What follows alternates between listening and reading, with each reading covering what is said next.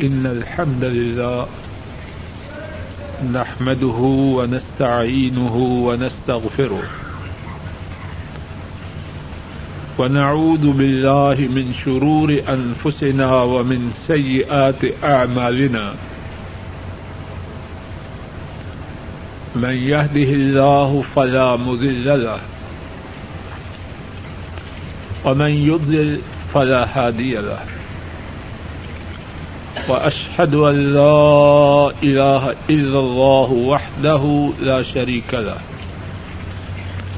وأشهد أن محمدا عبده ورسوله صلى الله عليه وسلم. أما بعد، فإن خير الحديث كتاب الله، وخير الهدي هدي محمد صلى الله عليه وسلم. وشر الأمور محدثاتها وكل محدثة بدعة وكل بدعة ضلالة وكل ضلالة في النار اللهم انفعنا بما علمتنا وعلمنا ما ينفعنا وزدنا علما سبحانك لا علم لنا إلا ما علمتنا إنك أنت العليم الحكيم. رب اشرح لي صدري ويسر لي أمري. واحلل عقدة من لساني يفقه قولي. باب وقت المغرب. وقال عطاء يجمع المريض بين المغرب والعشاء.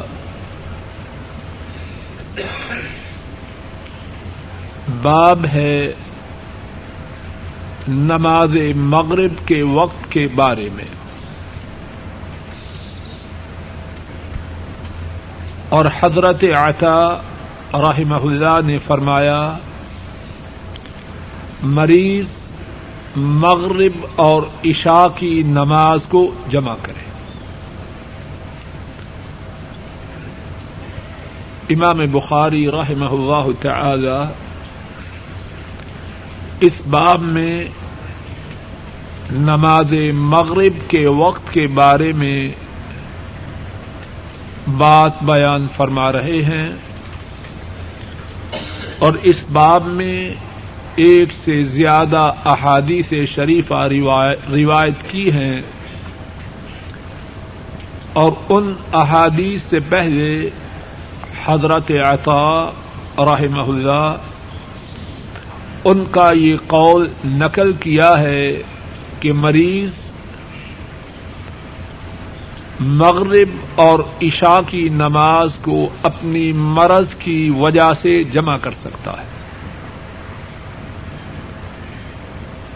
اور اس کے بعد امام بخاری رحمہ اللہ نے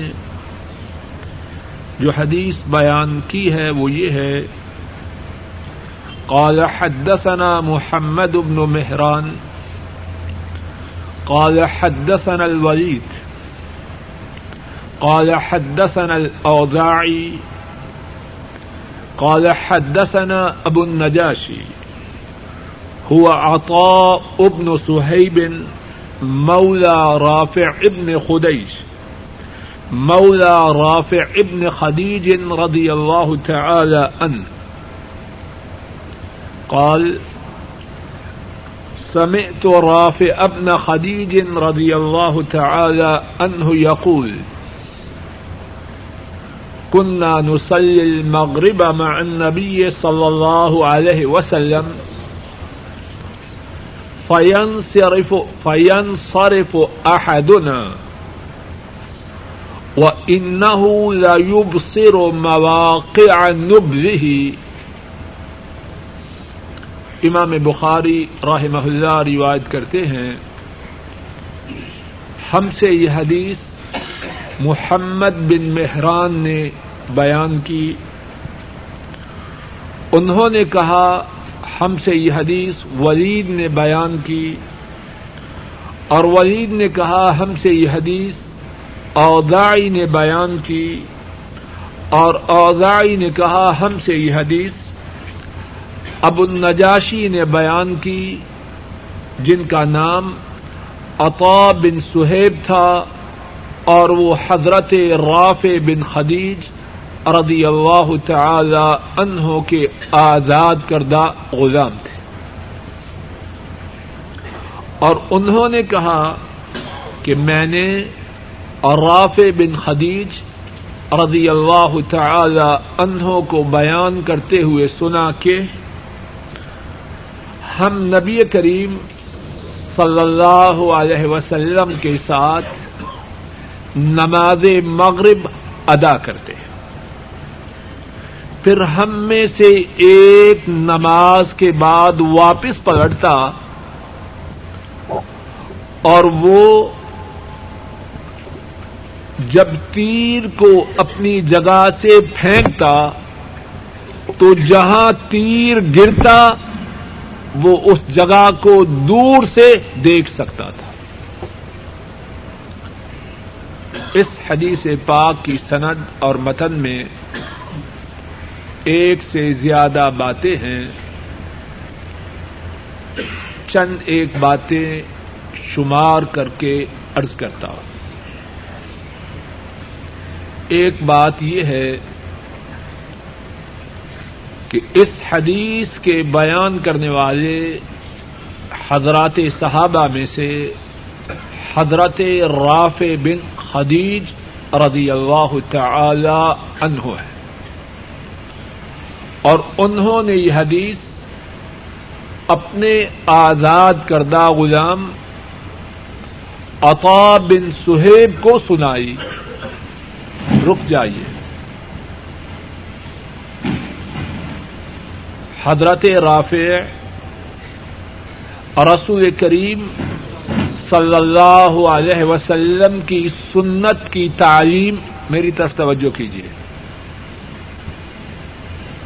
حضرت رافع بن خدیج رضی اللہ تعالی ان سنت مصطفیٰ صلی اللہ علیہ وسلم کی تعلیم کس کو دے رہے ہیں؟ بولیے، اپنے آزاد کردہ غلام کو ایک طرف وہ مسلمان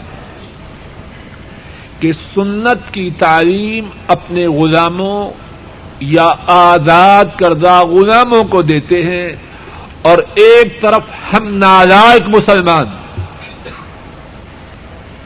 کہ ہم میں سے اکثریت ان کی ہے اپنی اولاد کو دنیا کی سب باتیں سکھلانے کے لیے اپنے سینے میں انتہائی طرف رکھتے ہیں۔ اگر توجہ نہیں تو کتاب و سنت کے سکھلانے کے نہیں۔ اور بعد میں ماتم اور افسوس کرتے ہیں۔ دعا کیجیے لڑکے بڑے خراب ہو گئے۔ جو بوئیں گے، سو ہی کاٹیں گے۔ اللہ قادر ہیں، جو چاہیں کریں۔ چاہیں ہماری کوشش کے بغیر اولاد کو انتہائی نیک بنا دے اور چاہیں تو ہماری کوشش کے باوجود اولاد بدبختوں میں شریک ہو جائے، وہ ہر چیز پر قادر۔ ہے اس میں کوئی شک نہیں۔ لیکن عام سنت الہیہ یہ ہے کہ اللہ نے ماں باپ کی تربیت کا اثر رکھا۔ ہے میں اور آپ اپنے آپ سے سوال کریں۔ ہم بھی مسلمان اور وہ بھی مسلمان۔ ہمارا طریقہ کتاب و سنت کی بات اپنے گھر والوں کو، اپنی اولاد کو سکھلانے کے بارے میں۔ ہمارا طریقہ کیا ہے اور ان کا طریقہ کیا تھا۔ وہ کتاب و سنت والے بنے۔ اللہ نے دنیا ہی میں عزت سے نوازا۔ ہم نے کتاب و سنت سے اعراض کیا۔ معلوم نہیں آخرت میں کیا ہوگا، اب دنیا میں تو ضرور ہو چکے۔ اللہ منشا اللہ۔ دوسری بات اس حدیث کی سند کے حوالے سے۔ صحیح بخاری کی اس حدیث کو امت تک پہنچایا، جن لوگوں نے پہنچایا، ان میں سے ایک وہ ہیں جو غلام تھے۔ آزاد کردہ غلام، پہلے غلام تھے یا نہ بعض بدبخت بکواس کرتے ہیں کہ اسلام بس لوگوں پر اوپر اوپر سے جاری کیا گیا۔ دل سے مسلمان نہ ہوئے تھے۔ جو دل سے مسلمان نہ ہو، وہ اسلام کے نبی، حضرت محمد صلی اللہ علیہ وسلم کی سنت کی خدمت کرتا ہے۔ کچھ بات سمجھ میں آ رہی ہے؟ کتاب و سنت کی خدمت کون کرے گا جس کے سینہ پاک میں اس دین کی محبت جاگودی ہو چکی ہو؟ اگر اندر دین کی محبت راسخ نہ ہو، وہ کتاب و سنت کی تعلیم دے گا۔ یہ آزاد کردہ غلام جنہوں نے یہ حدیث اپنے شاگرد اوزائی کو سکھلائی۔ اگر ان کے سینا میں اس دین کی محبت نہ ہوتی، تو اس حدیث کی تعلیم کیوں دیتے؟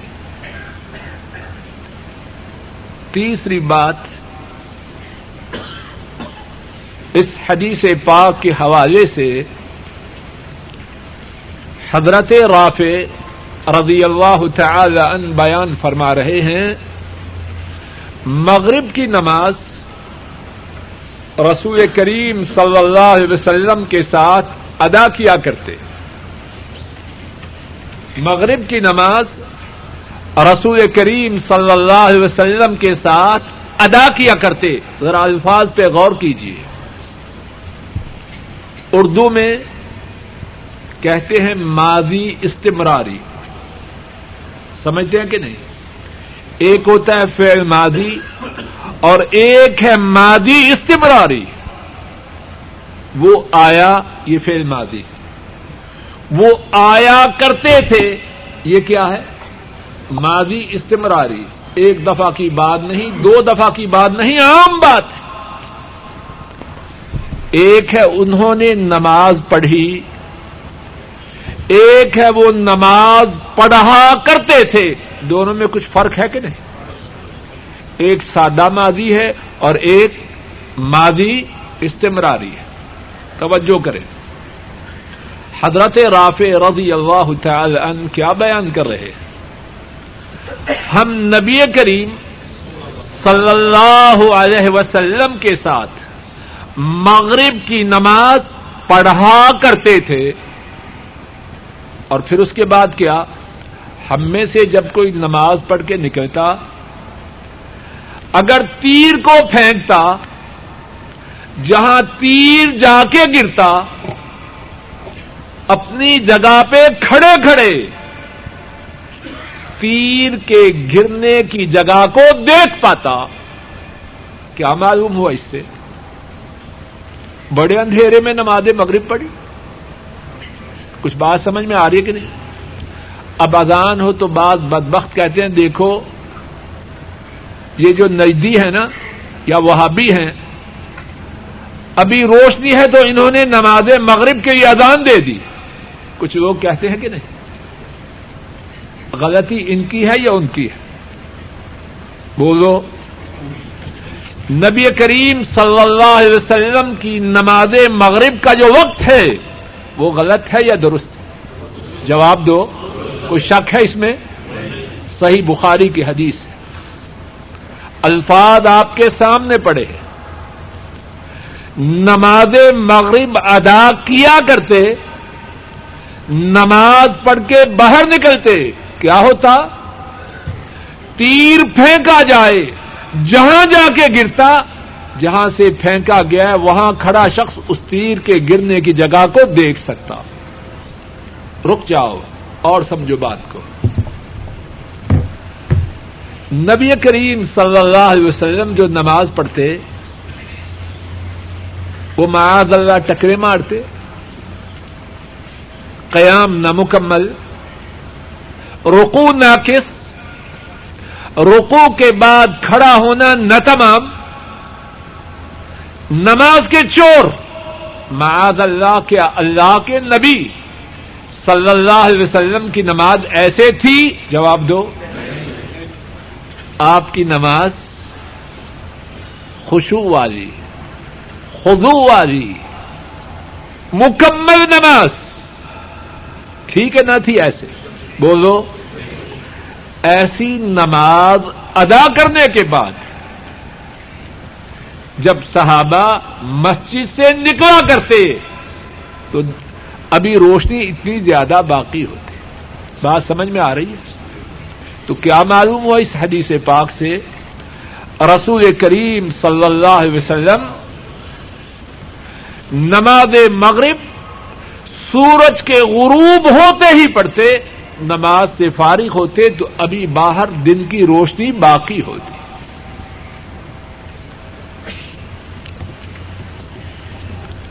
قال حدثنا محمد بن بشار۔ قال حدثنا محمد بن جعفر. قال حدثنا شعبة عن سعد عن محمد بن عمرو بن الحسن بن علي رضي الله تعالى عنهم. قال قدم الحجاج فسألنا جابر بن عبد الله رضي الله تعالى عنهما فقال كان النبي صلى الله عليه وسلم يصلي الظهر بالهاجرة والعصر والشمس نقية والمغرب إذا وجبت. والعشاء احيانا واحيانا اذا رآهم عجلوا اذا رآهم اجتمعوا عجل. واذا رآهم ابتأوا اخر والصبح كانوا او كان النبي صلى الله عليه وسلم يصليها بغلس. امام بخاری راہ اللہ روایت کرتے ہیں، ہم سے یہ حدیث محمد بن بشار نے روایت کی۔ انہوں نے کہا، ہم سے یہ حدیث محمد بن جعفر نے بیان کی۔ انہوں نے کہا، ہم سے یہ حدیث شعبہ نے بیان کی اور شعبہ نے سعد سے اور سعد نے محمد بن عم سے، جو حضرت حسن کے پوتے اور حضرت علی رضی اللہ تعالی انہوں کے پڑپوتے ہیں۔ انہوں نے بیان کیا، حجاج آیا تو ہم نے حضرت جابر بن عبد اللہ رضی اللہ تعالی عنہما سے سوال کیا۔ انہوں نے بیان فرمایا، نبی کریم صلی اللہ علیہ وسلم ظہر کی نماز سورج کے زوال ہوتے ہی پڑھتے اثر اس وقت پڑھتے کہ ابھی سورج چمک دار ہوتا اور مغرب تب پڑتے جبکہ سورج غروب ہوتا اور عشاء کبھی جلدی پڑتے کبھی تاخیر سے پڑتے آپ صلی اللہ علیہ وسلم جب دیکھتے، لوگ جمع ہو گئے ہیں تو عشاء جلدی پڑھ لیتے۔ اور اگر دیکھتے کہ لوگوں نے تاخیر کی ہے تو آپ صلی اللہ علیہ وسلم عشاء کی نماز کو مؤخر کر دیتے۔ اور صبح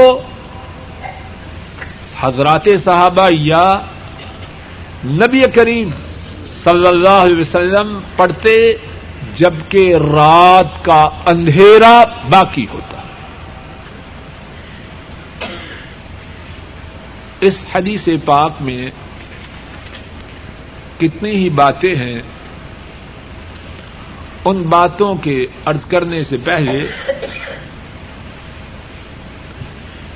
تھوڑی سی بات حدیث کی شرح کے متعلق سمجھیں۔ حدیث میں ہے کہ جب حجاج آیا، اس سے کیا مراد ہے؟ اس سے مراد یہ ہے کہ جب عبد الملک بن مروان نے حضرت عبد اللہ ابن زبیر رضی اللہ تعالی عنہما، ان کے قتل کے بعد حجاج کو مکہ مکرمہ، مدینہ طیبہ اور اس کے گرد و نواح نواح کے علاقوں کا گورنر بنایا۔ تو تب حجاج مدینے میں آیا۔ اور دوسری روایات میں ہے کہ حجاج جب مدینے میں آیا تو وہ نمازوں کو تاخیر سے ادا کرتا تھا۔ تو حضرت علی رضی اللہ تعالی عنہ ارضا ان کے پڑپوتے حضرت محمد رحمہ اللہ وہ بیان کرتے ہیں کہ ہم نے سوال کیا حضرت جابر بن عبد اللہ رضی اللہ تعالی عنہما سے نمازوں کے اوقات کے بارے میں۔ تو انہوں نے بتلایا کہ نبی کریم صلی اللہ علیہ وسلم پانچوں نمازیں ان ان اوقات میں ادا فرمایا کرتے اس حدیث میں کتنی ہی عمدہ اور پیاری پیاری باتیں ہیں، اللہ کی توفیق سے چند ایک باتیں شمار کر کے ارض کرنے کی کوشش کرتا۔ پہلی بات یہ ہے، حجاج میں اللہ اس سے وہ معاملہ کرے جس کا وہ مستحق ہے۔ حجاج کی خرابیوں میں سے، حجاج کی خامیوں میں سے ایک خامی یہ تھی کہ وہ نمازوں کو مؤخر کرتا۔ اللہ ہم سب کو اس خامی سے محفوظ رکھے۔ دوسری بات، اب جب لوگوں نے دیکھا کہ گورنر نماز کو لیٹ کر رہا ہے، تو انہوں نے چاہا کہ نمازوں کے اوقات کے بارے میں صحیح مسئلہ دریافت کیا جائے۔ کس سے پوچھا؟ حضرت جابر بن عبد اللہ رضی اللہ تعالی عنہما۔ نبی کریم صلی اللہ علیہ وسلم کے چھ صحابہ وہ ہیں جنہوں نے سب سے زیادہ احادیث روایت کی ہے اور ان چھ میں سے ایک حضرت جابر ہے۔ رضی اللہ تعالی عنہما۔ تو دوسری بات جو اس حوالے سے میں کہنا چاہتا ہوں وہ یہ ہے جب دین کے متعلق کسی بات کو سمجھنا ہو، کس سے پوچھیں؟ اہل علم سے پوچھیں۔ کسی انجینئر سے پوچھیں، کسی طبیب سے پوچھیں، کسی تاجر سے پوچھیں۔ فس الو اہل ذکر ان کن تم لاتا لمون جب کسی بات کے متعلق سوال کرنا ہو دین کی بات، تو ذکر والوں سے ان والوں سے اس بات کے متعلق سوال کرو۔ رک جائیے۔ امت میں جو خرابیاں پمپ چکی امت میں جو خرابیاں رواج پا چکی ہیں، ان خرابیوں کے اسباب میں سے ایک سبب یہ ہے کہ دین کے معاملے میں بہت سے ایسے لوگ جو دین کی اساسیات سے نابلد ہیں، دین کے بنیادی معاملات کے بارے میں جاہر ہیں، وہ اپنے تئی شیخ الاسلام بن چکے ہیں۔ کسی نے اسی شیخ الاسلامی میں حدیث کا انکار کیا کسی نے قرآن کریم کی آیات کا انکار کیا اور اس بدبختی کے اسباب میں سے ایک بڑا سبب یہ ہے کہ انہیں دین کا علم نہیں اور دین کے بارے میں لوگوں کا معاملہ بہت عجب ہے کسی نے مکان بنوانا ہو، نقشہ بنوانا ہو، کسی طبیب کے پاس جائے گا جائے گا انجینئر کے پاس جائے گا۔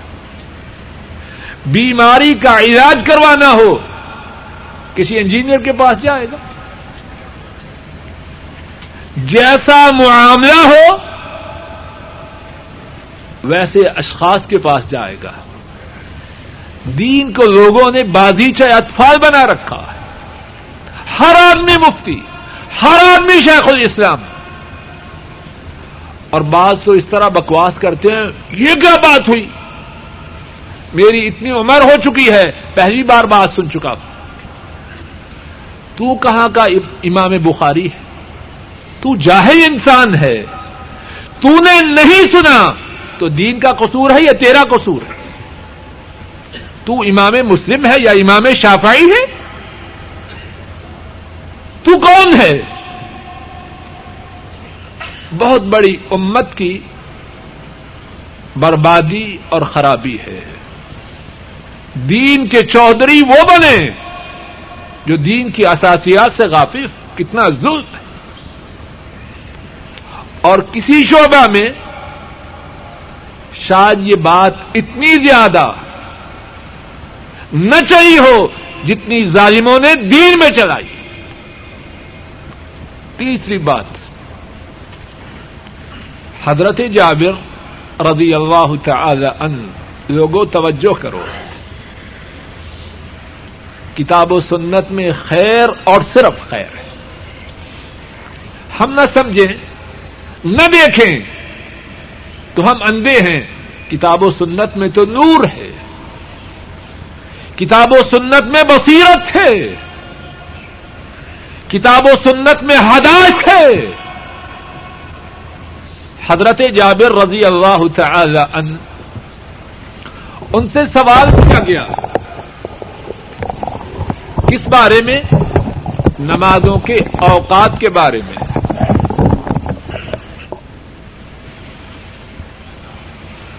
انہوں نے جواب میں کیا کہا؟ لوگوں غور کرو، اور جو بات ارض کر رہا ہوں وہ کچھ ہوائی یا فضائی بات نہیں، روز اس سے پالا پڑتا ہے۔ جواب میں کیا کہا؟ میری رائے یوں ہے، فلاں کی رائے یوں ہے۔ کیا کہا جواب میں؟ کانن نبی صلی اللہ علیہ وسلم یوسل الظہر بالحاجرہ والعصر والشمس نقیہ والمغرب اذا وجبت۔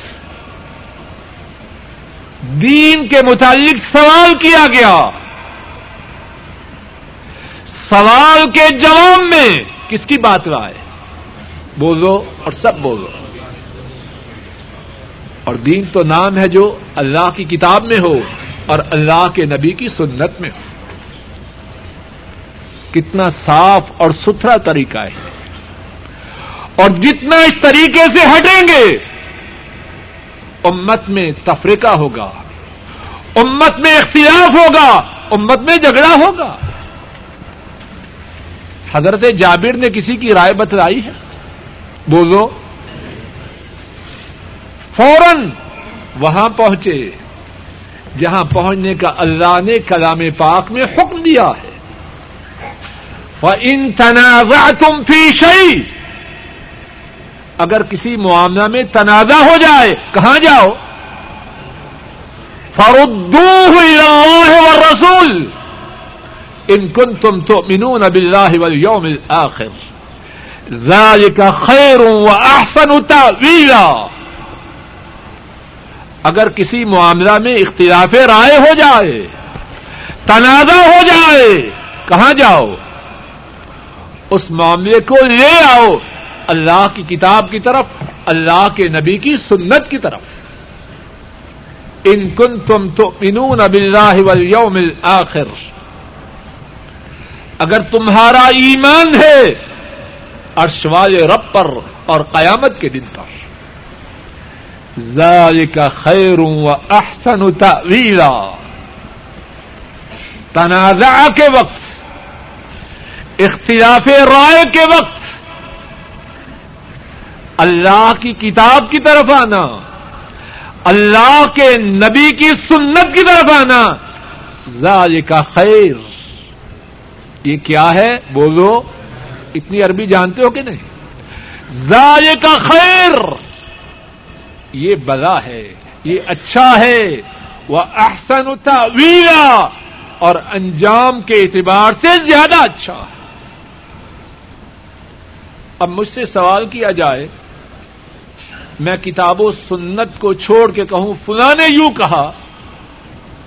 تو کہنے والا کہہ سکتا ہے، تمہارے فلاں نے یوں کہا، میرے فلاں نے یوں کہا۔ بات ختم ہوگی؟ بولو لیکن جب میں کسی سے سوال کروں، وہ کہے، اللہ نے یہ فرمایا، اگر میرے سینے میں ایمان ہوگا، میری زبان حرکت کرے گی، سوا اس بات کے، سمعنا واطعنا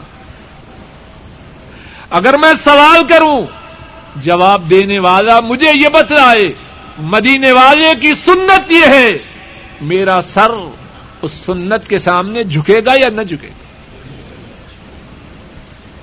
امت میں خیر کی بات، امت میں اتفاق کی راہ، اسی میں ہے دین کی بات ہو اللہ کی کتاب سے، اللہ کے نبی کی سنت سے۔ ہاں اگر کوئی مسئلہ ایسا ہو، کتاب و سنت میں اس کے بارے میں واضح طور پر حکم نہ ہو، پھر کسی اور کی رائے کو دیکھیں۔ تو تیسری بات کیا عرض کر رہا ہوں؟ حضرت جابر رضی اللہ تعالی ان نمازوں کے اوقات کے بارے میں سوال کا جواب دینے کے لیے کہاں گے؟ بولو، سنت مصطفیٰ صلی اللہ علیہ وسلم کی طرف۔ اور تاکید سے اسرار سے، تکرار سے آپ سب سے یہ عرض کرتا ہوں، اور اپنے آپ سے بھی۔ جب بھی مسئلہ کا حل دریافت کرنا مطلوب ہو، جس سے سوال کریں یہی کہے حضرت کتاب و سنت کی بات بتلائی آپ محترم، آپ کے شیخ باعزت مجھے اس سے کوئی جھگڑا نہیں۔ آپ کا ادب بجا لاتا ہوں، لیکن بات بتلائیے کتاب و سنت سلامتی کی راہ ہے کہ نہیں؟ خیر کی راہ ہے کہ نہیں؟ یہی خیر کی راہ ہے اور جو بات اس سے ٹکرائے، اس میں خیر نہیں، اس میں مصیبت۔ چوتھی بات۔ کان النبی صلی اللہ علیہ وسلم یوسل الظہر بالحاجرہ نبی کریم صلی اللہ علیہ وسلم ظہر کی نماز زوال شمس کے ساتھ پڑھتے ہیں۔ نصف النہار ہوا آدھا دن۔ سورج ڈھنا اور آپ نے ظہر کی نماز شروع کی۔ تو چوتھی بات کیا معلوم ہوئی؟ ظہر کی نماز کا وقت کب ہوتا ہے؟ جبکہ کہتے ہیں، دیکھو جی زوال کا وقت تو مکرو ہوتا ہے۔ یہ میڈ ان پاکستان بات ہے۔ زوال شمس کا وقت مکرو نہیں ہوتا، بلکہ وہی نماز ظہر کا اولی وقت ہے اور اللہ کے نبی سسم اسی وقت میں نماز ظہر ادا کرتے ہیں۔ آج کل کتنے بجے ادان ہو رہی ہے؟ بارہ سے کچھ منٹ پہلے۔ اور اللہ کی جو بہت بڑی نعمتیں اس ملک پر ہیں، ان میں سے ایک بہت بڑی نعمت یہ ہے کہ نمازیں اولی وقت میں ادا کی جاتی ہیں۔ اولی وقت میں ادا کی جاتی ہیں۔ اللہ اس نعمت کو باقی رکھے اور ساری دنیا میں آپ کریں اب گیارہ اٹھاون اگر وہاں پاکستان یا انڈیا میں کوئی اذان سنے تو کیا کہے گا؟ دیکھو جی اس کے بارہ بجے ہے اس کے بارہ نہیں بجے، تیرہ بجے ہے جو اللہ کے سنت کے مقابلے میں تبصر کرے، اس کے بارہ نہیں، اس کے شاید چوبیس بج چکے خرابی اس میں ہے یا سنت کی پابندی کرنے والے میں؟ کتنے ظلم کی بات ہے۔ سنت کی پابندی کرنے والے کے بارے میں تان و تشنی کی جائے، افسوس کی بات ہے۔ پانچویں بات۔ والعصر والشمس نقیہ اثر کی نماز نبی کریم صلی اللہ علیہ وسلم ادا کرتے تھے اور پھر وہی ماضی استمراری والی بات یہ ایک دن کی بات نہیں ہو رہی۔ آپ کے مسلسل عمل کی خبر دے رہے۔ اور اثر کی نماز ادا کیا کرتے کب؟ کہ سورج صاف و شفاف ہوتا، اس میں زردی نہ آئی ہوتی۔ اور پہلے ایک سے زیادہ حادیث گزر چکی ہیں۔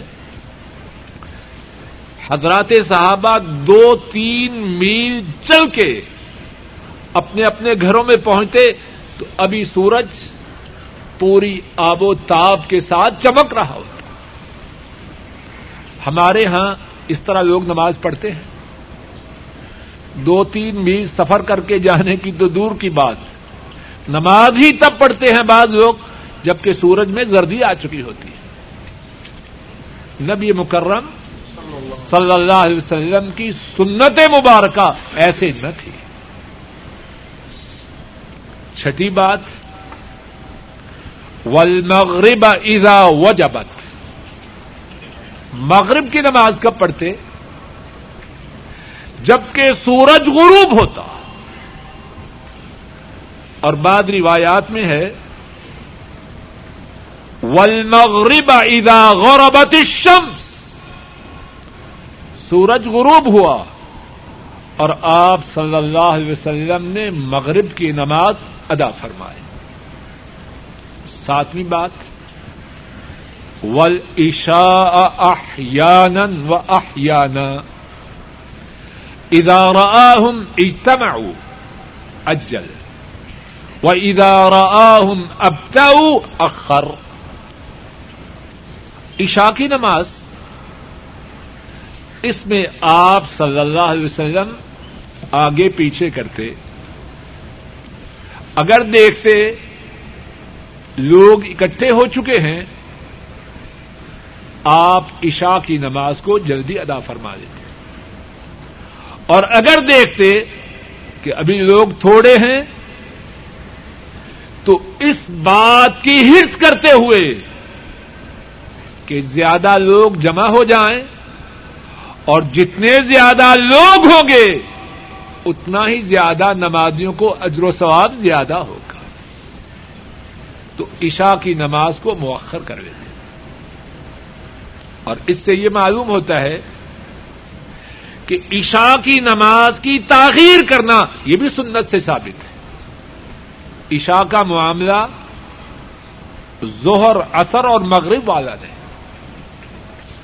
ظہر اثر اور مغرب میں سنت طریقہ کیا ہے؟ بولو اولی وقت میں پڑھنا۔ بات سمجھ میں آ رہی ہے کہ نہیں؟ اور عشاء میں اول پڑھنا بھی مصنون تاخیر کرنا بھی مصنون لیکن رک جاؤ۔ گھروں میں یہ بات عام ہے۔ توجہ سے سنیں اور جا کے گھروں میں بتلائیں۔ کتنی ہی عورتیں عشاء کی نماز کو مؤخر کرتی ہیں۔ کیوں؟ سارے کنبے کو کھانا دے لوں برتن سنبھال لوں، بچے ہوئے سالن کو فریج میں کتنے کام کرنے ہیں؟ اور جب نہ ڈھال ہونے کے قریب ہوتی ہے تو اب دو چار ٹکرے مارو۔ یہ بات غلط ہے۔ یہ تو نماز ہوئی نام کی۔ اور جب عورت انتہائی زیادہ تھکی ہو سارے کاموں کے بعد اب نماز پڑھنے کی یہ طاقت کہاں سے آئے؟ تین چوتھائی، آدھی، یا کتنی نماز پڑھی اور کیسے پڑھی؟ ایسا کرنا اس کے لیے درست نہیں۔ آپ صلی اللہ علیہ وسلم نماز میں، عشاء کی نماز میں تاخیر کرتے، اجر و ثواب کے حصول میں زیادتی کے لیے۔ اور یہ گھروں میں جو بعض عورتیں تاخیر کرتی ہیں وہ کس لیے؟ کہ کچن کے سارے کام ختم ہو جائیں، کیونکہ کچن جو ہے نماز سے زیادہ ضروری ہے۔ اور جب نیم جان ہو جائے، دو چار ٹکرے مار لیں یہ انداز غلط ہے۔ اس انداز میں نماز کے احترام میں کمی ہے۔ آٹھویں بات، فجر کی نماز حضرات صحابہ یا نبی کریم صلی اللہ علیہ وسلم رک جاتے ہیں۔ راوی کو شک ہوا کہ ان کے استاد نے یہ کہا کانو کہ حضرات صحابہ، یا یہ کہا کان نبی و صلی اللہ علیہ وسلم۔ دونوں باتوں کا مقصد ایک ہے۔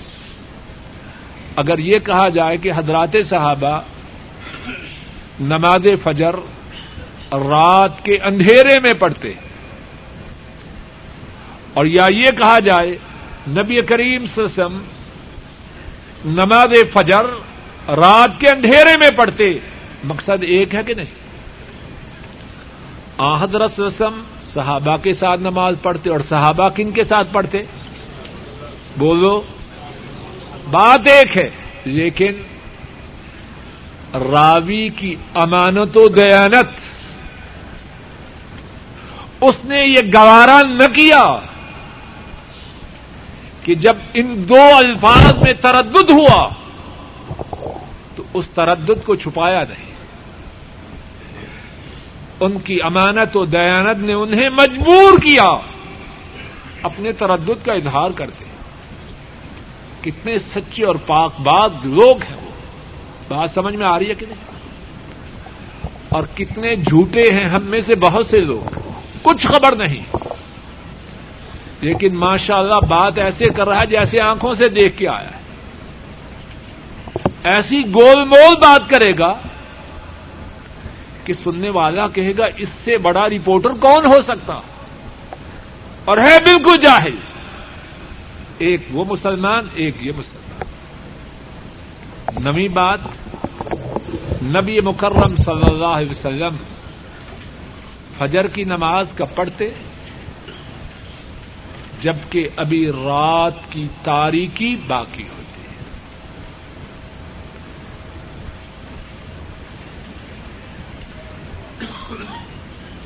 اس کے بعد امام بخاری رحمہ اللہ تیسری حدیث لائے ہیں۔ قال حدثنا المکی ابن ابراہیم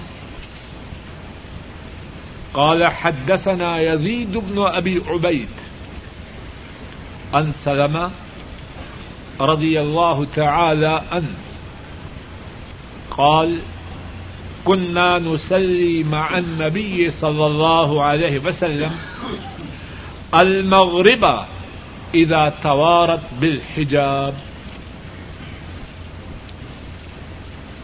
امام بخاری رحمہ اللہ بیان کرتے ہیں، ہم سے یہ حدیث مکی بن ابراہیم نے بیان کی۔ انہوں نے کہا، ہم سے یہ حدیث یزید بن ابی ابید نے بیان کی اور انہوں نے حضرت سلمہ رضی اللہ تعالی عنہ سے یہ حدیث روایت کی۔ انہوں نے بیان کیا ہم نبی کریم صلی اللہ علیہ وسلم کے ساتھ مغرب کی نماز ادا کرتے، جبکہ سورج کی ٹکیا ڈوب جاتی۔ سورج غروب ہوا، نماز مغرب ادا کی۔ اور ایک دوسری روایت میں ہے، اور وہ روایت سنن ابی داود میں ہے۔ صحابی بیان کرتے ہیں، کان نبی صلی اللہ علیہ وسلم یوسل المغرب ساعت مغرب الشمس،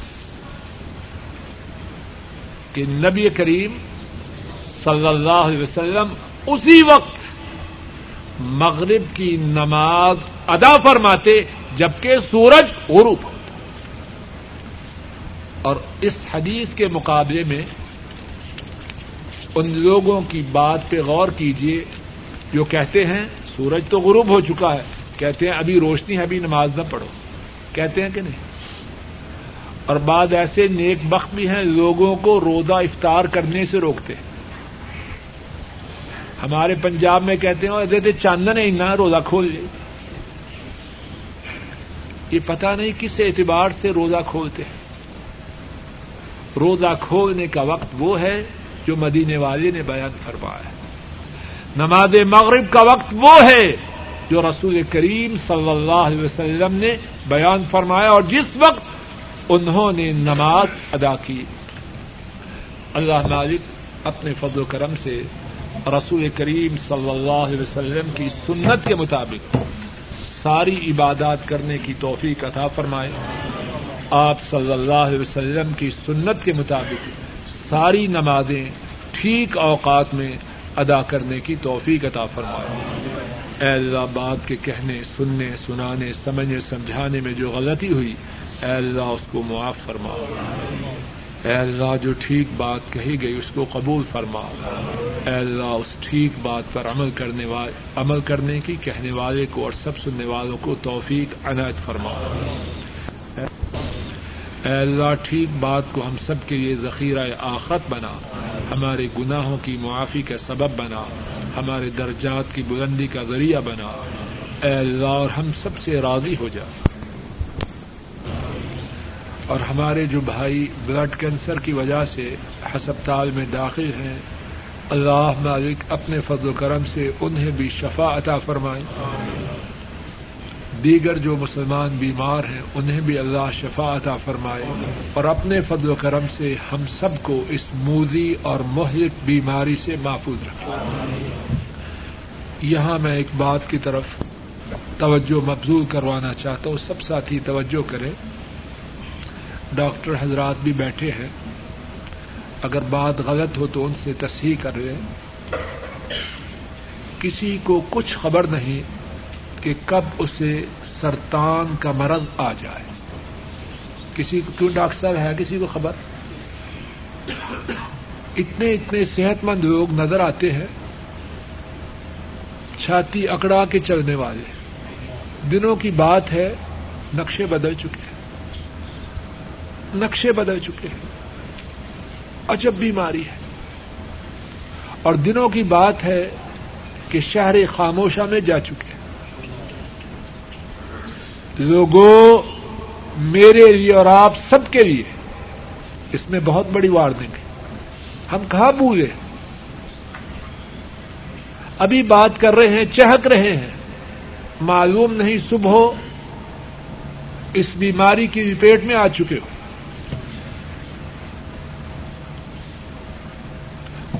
آدمی نافرمانی کرے تو کس بھروسے پہ کرے؟ سوچنے کی بات ہے۔ کسی بات کی گارنٹی ہے؟ اللہ نہ کرے نہ کرے نہ کرے۔ ہم میں سے کسی کو صبح کینسر ہو، زندگی کا کوئی لطف باقی رہے گا۔ کس بنیاد پہ اللہ کی نافرمانی کرے؟ چھٹی کی رات بدماشی کی فلمیں دیکھے، بدماشی کے پروگرام دیکھے۔ گندے خیالوں میں مگن رہے۔ ظالم ڈر جا۔ یہ اتنے لوگوں جو اتنے لوگوں کو جو کینسر ہو رہا ہے، وہ کسی اور مٹی کے بنے ہیں۔ تیری مٹی کہیں اور سے آئی ہے؟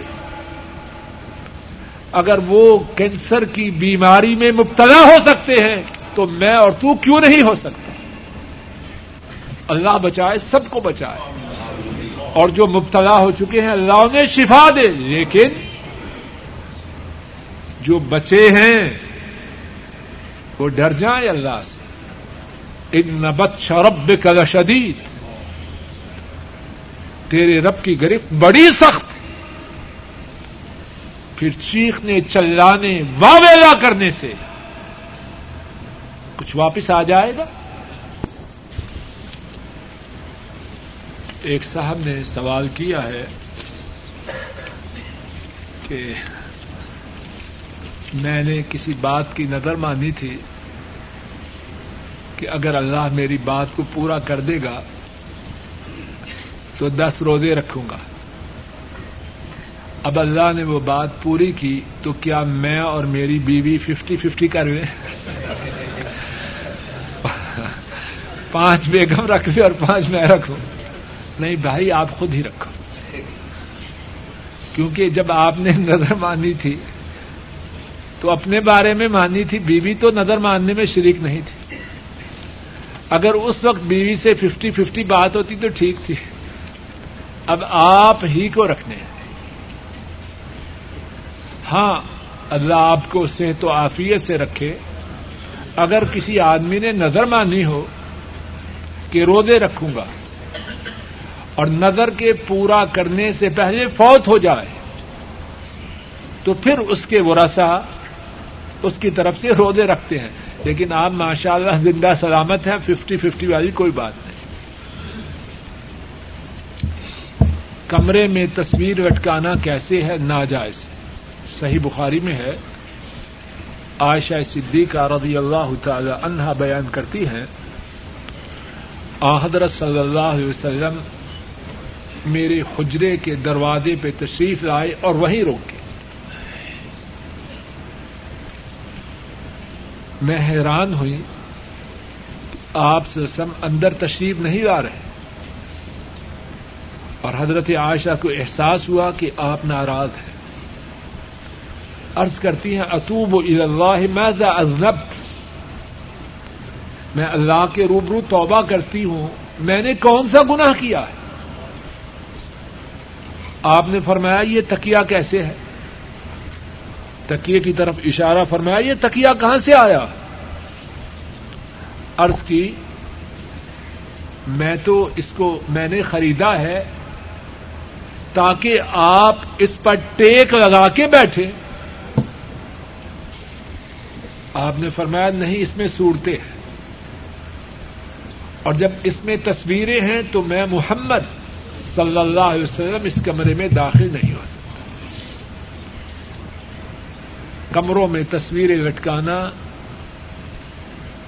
انتہائی ناپسندیدہ گنا ہے۔ اور بعض لوگ عجیب ہیں۔ ڈرائنگ روم میں اپنی بیگم کی تصویر ہے۔ کس لیے؟ اچھا بات ہے۔ ویسے بھی انسانی غیرت کے منافی ہے بیگم، میری دیکھیں لوگ۔ کیسی بات ہے؟ انسانیت اس بات سے نفرت کرتی ہے۔ اسلام تو دور کی بات ہے۔ بیگم میری دیکھیں وہ کیوں؟ کو گائیں یا بھینس ہے جس کو میں نے فروخت کرنا ہے۔ ناپسندیدہ بات ہے۔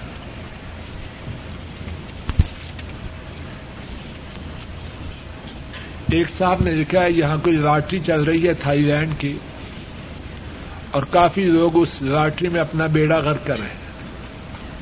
تو لاٹری میں بیڑا غرق نہیں ہوگا تو اور کیا ہوگا؟ لیکن شاید اس بیڑا اس نقصان سے کسی کو نصیحت ہو جائے، تو اس کے لیے یہ نقصان ہی خیر کا باعث ہے۔ اسلام میں لاٹری ناجائز ہے اور اس بارے میں ایک موٹی بات ہمیشہ یاد رکھی توجہ سے سنیے اور یاد رکھیے میں اور آپ کس لیے کماتے ہیں۔ کس کے لیے کماتے ہیں؟ قبر میں ساتھ لے جانے کے لیے؟ کہ جب فوت ہوں تو ڈالروں کی ایک تھیلی ہمارے ساتھ رکھ دینا۔ کس لیے کما رہے ہیں یہی کہتے ہیں بچوں کے لیے کچھ چھوڑ جائیں۔ اچھی بات ہے۔ اسلام میں یہ بات پسندیدہ ہے۔ لیکن اگر بچوں کے لیے حرام چھوڑ کے جائیں گے، تو بچے حرام کے ہوں گے یا حلال کے؟ کیوں نہیں سوچتے؟ میں یا آپ اگر کانٹے بیجیں تو سیب سیبوں کا درخت اگے گا؟ یا مالٹے آئیں گے؟ یا آم آئیں گے؟ کیا ہوگا؟ کانٹے بیجیں گے، کانٹے کاٹیں گے۔ اولاد کے پیٹ میں حرام ڈالیں گے۔ وہ حلال والوں کے کام نہ کریں گے۔ اللہ ہر چیز پر قادر ہے، جو چاہے کرے، لیکن عام طریقہ یہی ہے۔ حرام جائے گا، حرام نکلے گا۔ اللہ اکبر، کتنی پیاری بات یاد آئی۔ امام بخاری راہ اللہ، جن کی جمع کردہ کتاب ابھی تھوڑی دیر پہلے پڑھ رہے تھے، ان کے والد محترم، پتہ ہے انہوں نے اپنے بیٹے کو کیا کھلایا؟ ہم بھی چاہتے ہیں ہماری اولاد نیک ہو جائے، دعا کرو جی۔ کرواتے ہیں دعا کے نہیں۔ کوئی ہے ایسا بدبخت جو اپنی اولاد کو نیک نہ دیکھنا چاہے؟ سب چاہتے ہیں کہ اولاد اچھی ہو، نیک ہو۔ لیکن امام بخاری رحمہ اللہ ان کے باپ نے اپنے بیٹے کو کیا کھلایا؟ سنیے اور یاد رکھیے۔ ان کے باپ بہت بڑے تاجر اور مالدار تھے۔ فرماتے ہیں، میرے سارے مال میں ایک درہم بھی اور درہم چونی کے برابر سمجھیے، اٹھنی روپے کے برابر سمجھیے۔ میرے سارے مال میں ایک درہم بھی ایسا نہیں۔ کیسا؟ نہیں۔ جس کے حلال ہونے میں مجھے شک بھی۔ حرام ہونا تو دور کی بات۔ ایک درہم بھی مشکوک بھی نہیں۔ جب بیٹے کو ایسا پاک مال کھلایا تو اللہ نے کیا بنایا؟ امام بخاری۔ میں اور آپ اپنے دادا کا اتنا ذکر نہیں کرتے جتنی کثرت سے امام بخاری کا ذکر کرتے۔ اللہ کے فضل و کرم سے حلال باپ نے کھلایا۔ اللہ نے اس پودے کو کتنا پروان چڑھایا۔ اب ہم کھلائیں لاٹری کا مال، تو پھر بیٹے بھی یاد رکھیے پاؤڈر ہی پیئیں گے اور بیٹیاں بھی آوارہ ہی ہوں گی۔ پتا نہیں کس کے ساتھ کہاں جا رہی ہے۔ اللہ محفوظ رکھے۔ میرے کہنے کا مقصد یہ نہیں ایسا ہو۔ لیکن جب دمام روڈ پہ جائیں گے تو مکہ کیسے پہنچے گے اپنے آپ کو بے وقوف بناتے ہیں یا معاذ اللہ اللہ کو ڈاج کرتے ہیں۔ چلیں دمام روڈ پہ اور کہیں یا اللہ مکہ شریف پہنچا دے۔ دل تڑپ رہا ہے۔ یہ فراڈ کی باتیں اللہ کے ساتھ نہ چلے گی۔ عورتوں کے قبرستان میں جانے کے بارے میں حضرت وسلم نے ان عورتوں پر لانت کی ہے جو قبرستان جاتی۔ ہیں اس بارے میں ٹھیک بات واللہ عالم بالثواب یہی ہے کہ عورتیں قبرستان میں نہ جائیں۔ اور ویسے بھی غور کریں، عورتیں مردوں کے مقابلے میں نسبتاً نازک ہیں۔ ان میں نسبتاً صبر مردوں کے مقابلے میں کم ہوتا ہے۔ اور غم کا اثر نسبتاً زیادہ قبول کرتا ہے۔ بعض عورتیں ایسی ہیں جو ہم سے بہت زیادہ صبر والی ہیں۔ یہ ایکسپشنل کیسز ہے لیکن عام طریقہ تو یہی ہے۔ تو ان بیچاریوں کو قبرستان میں لے جا کر ضرور روانا ہے۔ جائیں گی تو ان کے غم میں اضافہ ہی ہوگا۔ روئیں گی اور اگر بے صبری کریں گی تو گناگار بھی ہوں۔ تو اسلام کی یہ شفقت ہے ان پر۔ کہ انہیں قبرستان جانے سے روک دیا، نہ بے صبری کا موقع آئے اور نہ گناگار ہو۔ اچھا اس حوالے سے ذرا ان عورتوں کی کیا ان عورتوں کا کیا بنے گا؟ جو چڑھاوا چڑھانے کے لیے ماشاء اللہ بڑی بڑی دور جاتی ہے۔ اللہ معاف کرے، نہ صرف گناہ ہی ہے بلکہ شرک بھی کرتی ہے اذان سننے کے بعد سنت سنت سے یہ ثابت ہے، پہلے دروشی پڑھا جائے، پھر بعد میں اذان کی دعا پڑھی جائے۔ بسم الله الرحمن الرحيم كافها يا عين صاد۔ ذكر رحمة ربك عبده زكريا إذ نادى ربه نداء خفيا.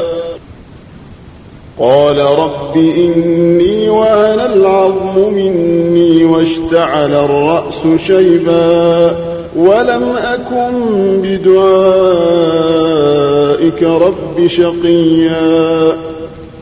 وإني خفت الموالي من ورائي وكانت امرأتي عاقرا فهب لي من لدنك وليا يرثني ويرث من آل يعقوب واجعله رب رضيا يا زكريا إنا نبشرك بغلام اسمه يحيى لم نجعل له من قبل سميا قال رب أنا يكون لي غلام وكانت امرأتي عاقرا وقد بلغت من الكبر عتيا قال كذلك قال ربك هو علي هين وقد خلقتك من قبل ولم تك شيئا.